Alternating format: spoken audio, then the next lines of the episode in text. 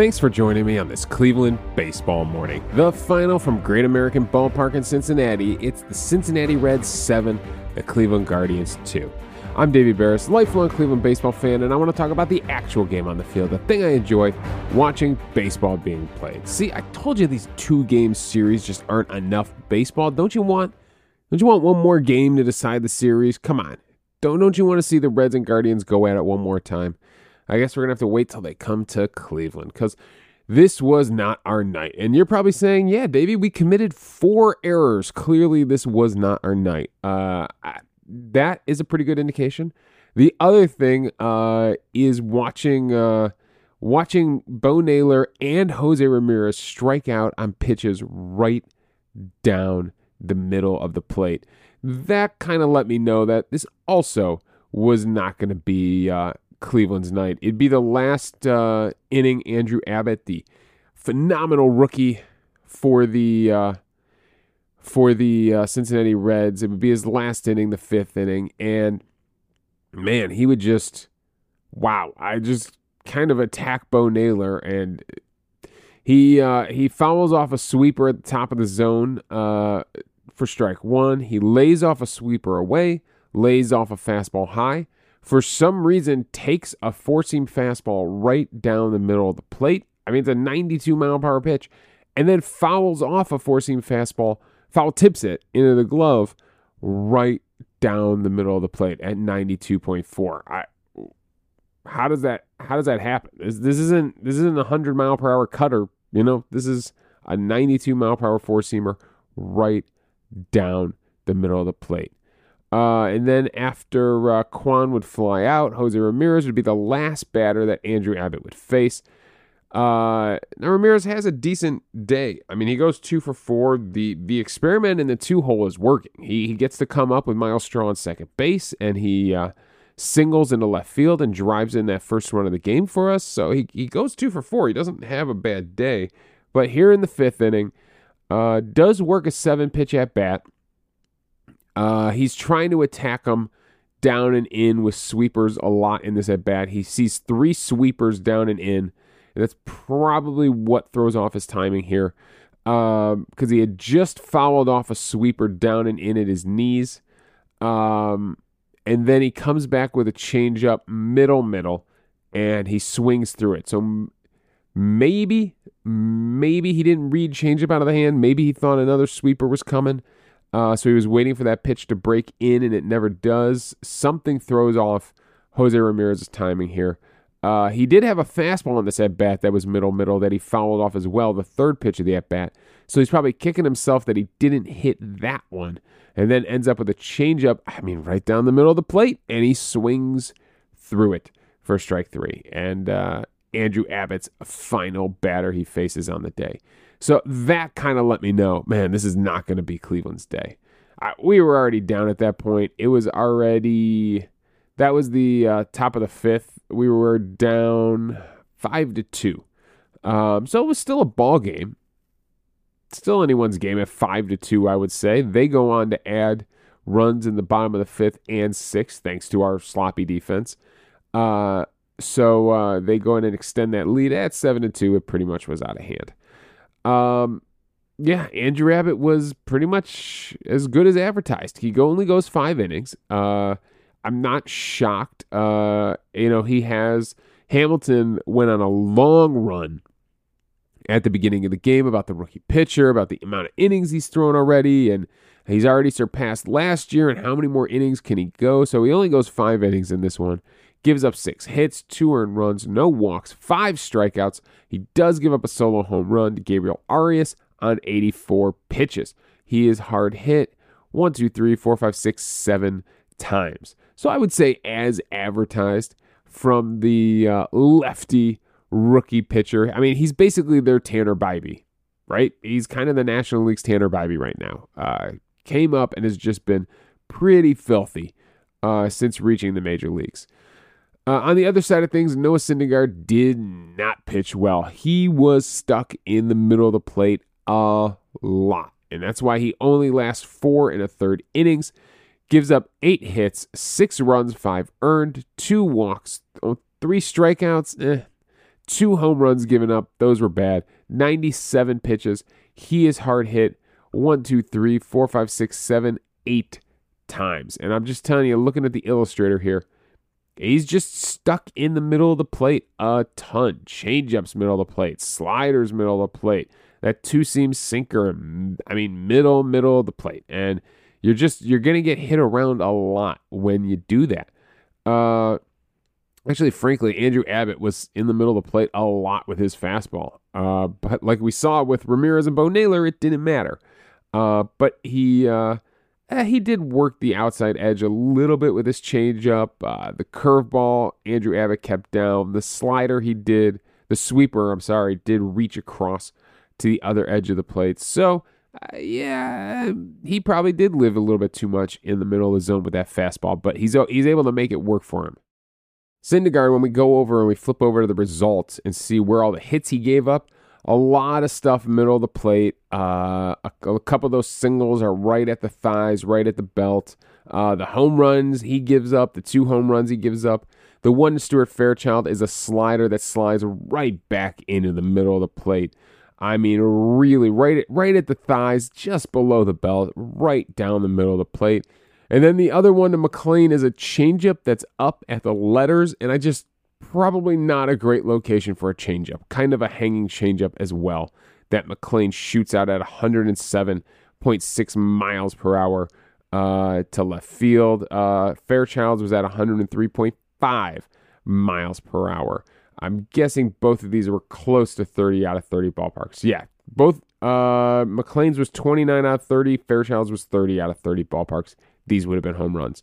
Uh, Arias does respond. He gets a home run. Uh, kind of reaches, kind of reaches for an outside pitch from the lefty, and it's really, really encouraging to see Arias uh, hammer a lefty because the splits haven't really been there for Gabriel Arias. Uh, you you'd think the right-handed hitting infielder would be able to at least beat up on lefties. That's not really the way his splits uh, have gone, really, for his whole career. Um, checking on the numbers right now and where they're at this season, uh, off of left-handed pitching, actually, it's a pretty pretty even split. Is 121 at bats against righties to 75 at bats against lefties. So it's not that skewed of a difference. He's batting 0 8 0 080. He does have two home runs, but he's batting under under 100. He's batting 080 off lefties with a 339 OPS. Whereas off righties, he's hitting 273 with an 808 OPS. I mean, that is the reverse splits of the century right there. Like that makes no sense. Uh he's he's a decent he's a he's an above average hitter against right on right, but le- right on left, he is, I mean, bottom barrel of the league. That makes no sense. Uh, but he does get a homer here off the lefty. Uh, it's a changeup that sits right on the outside edge of the plate, and Arias shows you the strength. He's got strength when he when he connects, when he actually picks up the ball and uh, connects and hits it at 106.4 uh, four, 29 degree launch angle, 429 feet to pretty much dead center field. Um, and we especially we needed that after uh, Friedl, the center fielder, had made two amazing catches in center field, uh, robbing hits from guys trying to go to center field earlier in the game. So we really needed that from uh, uh, from uh, Gabriel Arias. Unfortunately, it's only a solo home run. They just got done in the bottom of the fourth, hitting a couple of two run home runs. And you can see the difference that home runs make in Great American Ballpark. I told you you're going to have to hit home runs to win in Great American Ballpark. And the Reds do it. The Reds do it, and the Guardians don't have enough firepower to catch up. Now, that's not to take anything away from Ramon Laureano because he does put a good swing on it. Let's be honest. We talked about this too, talking about splits. Ramon Laureano hits lefties. Like he mashes lefties. And uh, there is a spot for him as a right handed batter on this team against lefties. If, you know, we ever get to a point where we actually are doing uh, that kind of platoon. Right now, it's just about getting rookie hitters as many at bats as possible and seeing what you have for next year. But uh, there could come a situation where we actually get into a platoon and actually do it the right way. And uh, I mean, he gets a single off him in his first at bat off of Abbott. In his next at bat, he comes up and he flies out to end the third inning. It would have been a two run. Uh, would have been a would have been a two run home run or a three run home run. How many guys? Oh no, Straw had already scored in the third. That's right. Uh, Ramirez had just singled in Straw, uh, so it would have been a two run home run. It's 103.2 mile per hour exit velocity, 31 degree launch angle, 408 feet to dead center field. Would have been a home run in 14 out of 30 ballparks, a 730 expected batting average, but you didn't expect TJ Friedl. And what do I tell you when you're watching outfielders? Look in their eyes. And Friedl, I gotta say, I mean, the level of difficulty on this catch is 10 out of 10. But look in his eyes, he's pretty confident tracking this baseball. His eyes tell you, I I have this ball the whole way. Now, whether or not I can jump this wall and actually come down with it, that's that's up, you know, who knows, but he saw the ball the whole way. He knew he was tracking it. He knew it. He looked pretty darn confident when he leapt over that wall that he was going to come down with that thing. So, uh, man, watch the outfielder's eyes. They'll tell you everything you need to know about whether or not they're coming up with that catch or not. So, sucks for Ramon Laureano. Uh, should have been a two run home run. Would have, I mean, really would have changed this game really, I mean, that was a huge, huge pivot point in this game because we had just tied the game at one to one. Can you imagine we go up three to one? It's a big boost. It's a big boost for everybody. Um, so yeah, so unfortunately, the offense, man, we really can't get cooking against their bullpen at all. Uh, Fernand, I mean, they all come in and just play shutdown baseball. Uh, Cruz, Sam Moll, uh, Derek Law, and Alan Busenitz? I no clue. I told you I'm catching up on these Reds players. No clue who these guys are. But uh Cruz two strikeouts in his sixth inning. Mole two strikeouts in his seventh inning. Uh, Law and Busenitz both give up hits, but they shut them down pretty efficiently. Busenitz gets out of the ninth on nine pitches. It helps to get a uh, ground ball double play from Tyler Freeman after Rocchio had singled. Um, so yeah, so uh, we're no match for that vaunted Reds bullpen, I guess. So the discouraging thing about this game is the sloppiness, right? Uh, you get errors from four different guys. You get an error from Rocchio, who boots one. Uh, Bo Naylor, who drops the throw on the throw home on what should have been a double play. Uh, instead, the run comes in to score. Um, so uh, it, yeah, it looked like an easy out at home at at home, and instead uh, the run comes in to score. Uh, so that sucks. I mean, it was a play where it was a ground ball to first base. Uh, we get it. We step on first base. Arias gets it, steps on first base, throws home. All he's got to do is slap a tag on him, and he just can't catch the ball cleanly. It just pops right out of his glove. So that sucks. Uh, Naylor did have a rough day. There was another one where there was a double steal and the ball pops out of his glove, um, trying to make that throw to third. Then you've got Ramirez booting one straight at him at third base. I we uh, I don't see that very often.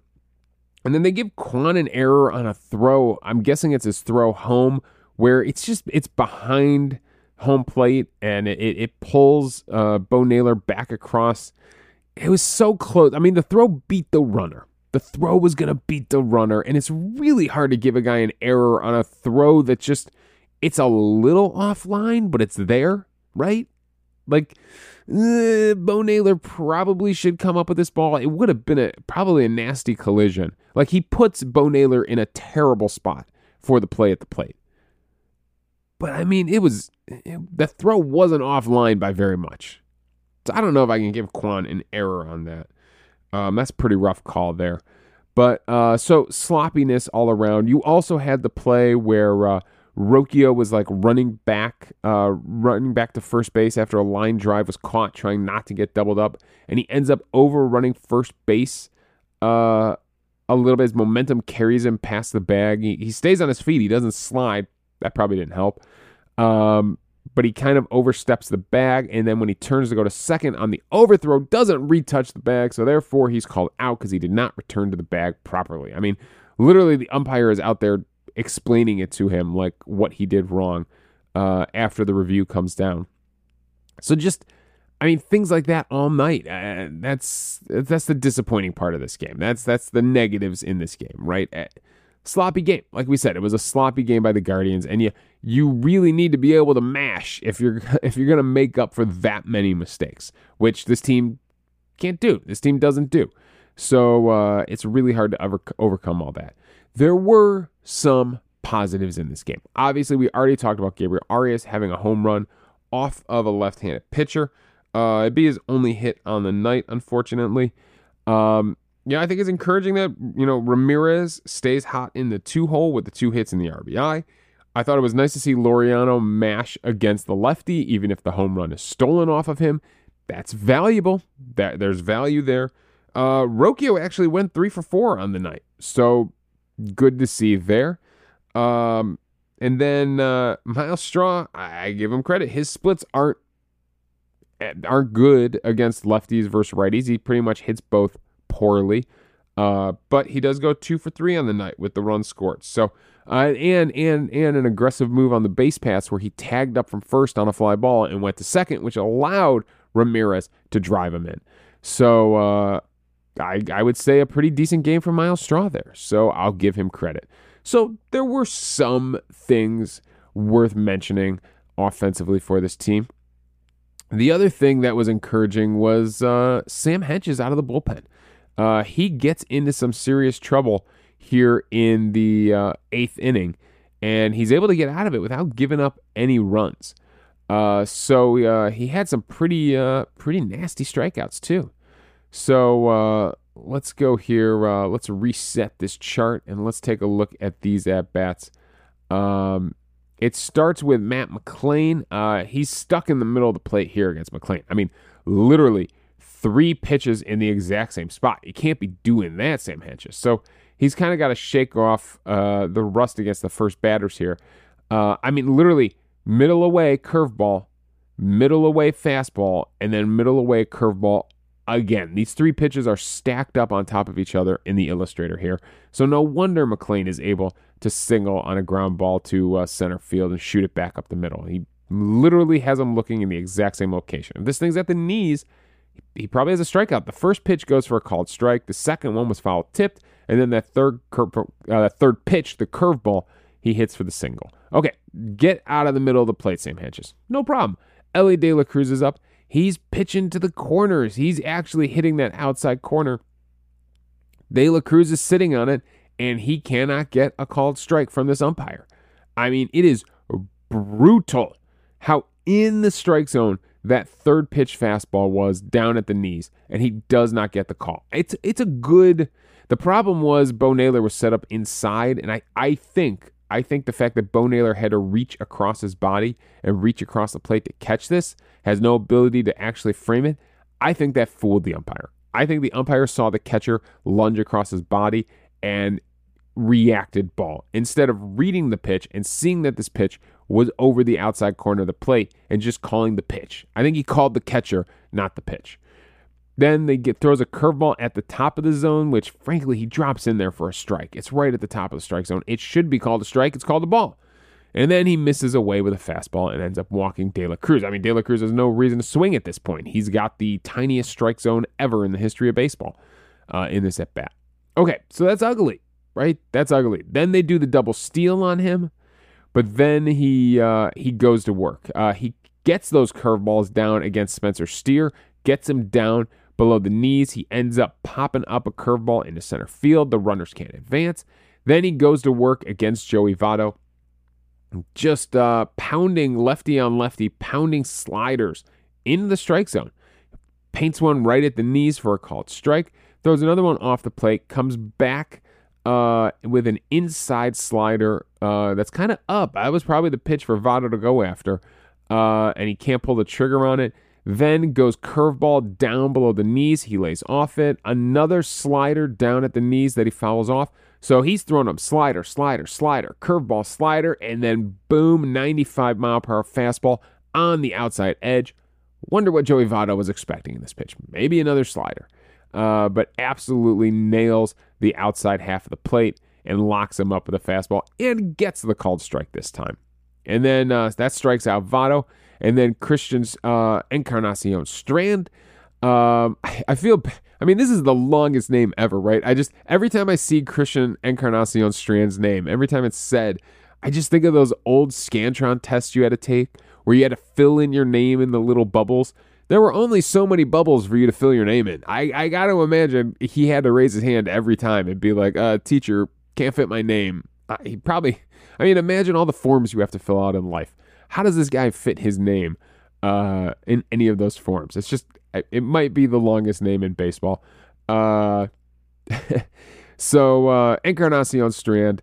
Uh, he attacks him with curveballs. My God. Uh, misses off the plate with a curveball down and in, and he's attacking in at his knees with that curveball, letting it sweep all the way across the zone uh, to the glove side of the plate, in on that right hand hitter. He misses with the first one, comes back with a high fastball that he gets him to swing through comes back with another low curveball. It's below the zone, but it's on the plate, and he swings over it for strike two. Then he wastes one. He throws one in the dirt, uh, throws a slider in the dirt, can't get him to chase.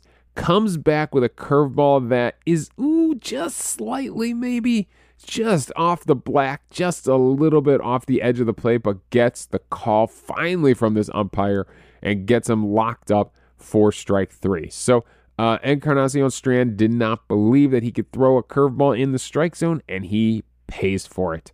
Um, so a huge job by Hentges there. I mean, you wish the Guardians' offense was a little more in the game, but after those first two guys get on, and after he got squeezed on Elly De La Cruz's at bat, to see him not crumble, to see him actually bear down and get these two strikeouts to end the inning, I was impressed. So there is my positive for the day. Sam Hentges there uh, getting that big strikeout. That's all my thoughts. Uh, that's all my thoughts on this one. Unfortunately, the Guardians kind of got their butts kicked. Uh, they their offense couldn't really make it much of a game, and uh, the Reds have a pretty easy win. I will say, I started listening on the radio. I switched over to the TV broadcast. I thought that uh, oh, who was in the box with Underwood there? Uh, you know, I thought that uh, he, he he did bring some good insight into the game, right? He did bring some good comments, but without Rick Manning there to kind of curtail Matt Underwood, my God, does Underwood just absolutely freelance in the booth? I mean, he monologues, he goes on and on and on. It's like he's literally hosting a podcast when he's supposed to be calling a baseball game. And I just, I think having the veteran uh, Rick Manning in there just to I just it just keeps the reins on Underwood a little bit. Uh, but man, I mean, they were just absolutely going on and on about uh, the rookies and oh, you know, yeah, yeah, they're so young and they they've they've had more at bats in the major leagues than they've even had in the minor leagues, and you got to be patient with them.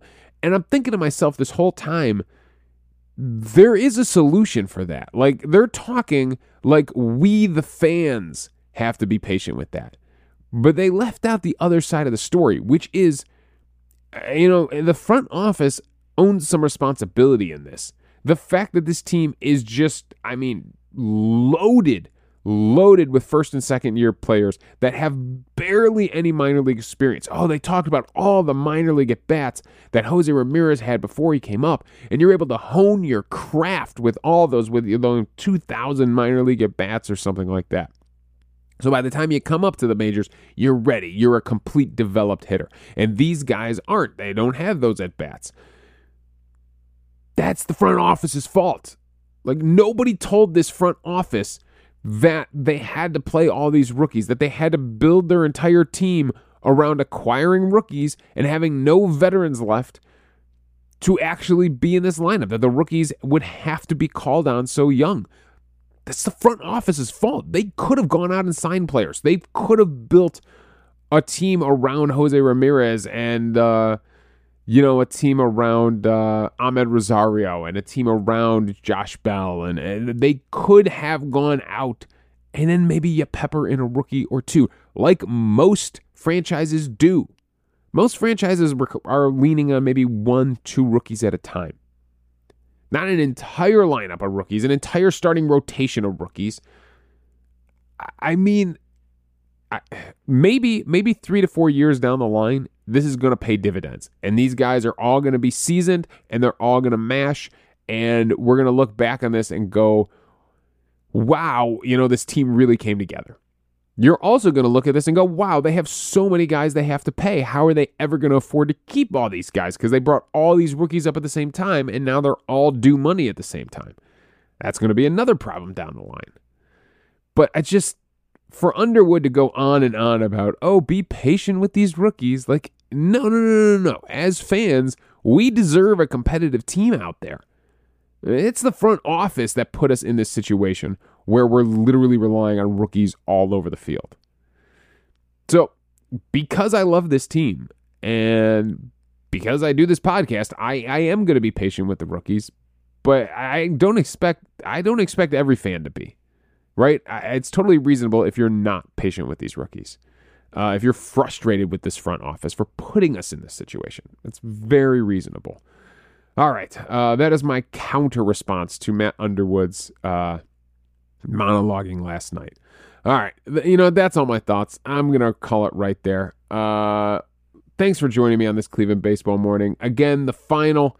Uh, it's the Cincinnati Reds 7, the Cleveland Guardians 2. If we're to win this Ohio Cup, and you know how important the Ohio Cup is to me, uh, we're gonna have to win some games at home coming up later uh, later this season against the Reds. Uh, you can follow me on Twitter at Davey Berris. You can email the show at clevelandbaseballmornings at gmail.com. Uh, we did get an email from Marlon. Uh, Marlon, sh- sorry to cut you off here. Uh, where are the rest of the emailers? Come on now. You guys used to, you were filling up my inbox for a while there in the middle of the season. So hit me up. Uh, oh, MVP on the day. We forgot MVP on the day. Oh my God. Okay, hang on. Go back uh, Marlon uh, in his email, uh, I mean, basically, basically said some of the things we were already talking about. Uh, it was Thor's worst performance since being acquired. Bo Naylor had by far and away his worst overall game of the season.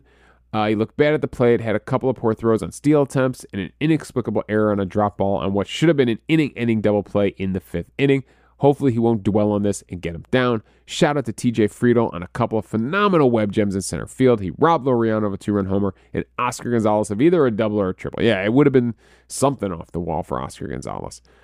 Uh, so yeah, so the thing, the inexplicable error, I, honestly, it's not that inexplicable. I just, I think it just happens. I think it happens to everybody. Everybody has a moment during the season where they do something I mean, we saw who was it, Benintendi, right when we were playing the White Sox in left field, had one that just popped right out of his glove.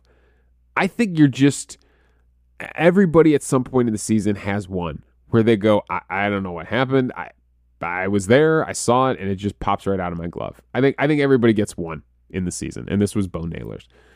Um, so thank you, thank you for the email, Marlon, and uh, rest of you fill it up. Uh, MVP on the day. Uh, oof, God, it's there's not much to choose from here. I mean, it was nice to see Arias hit that home run.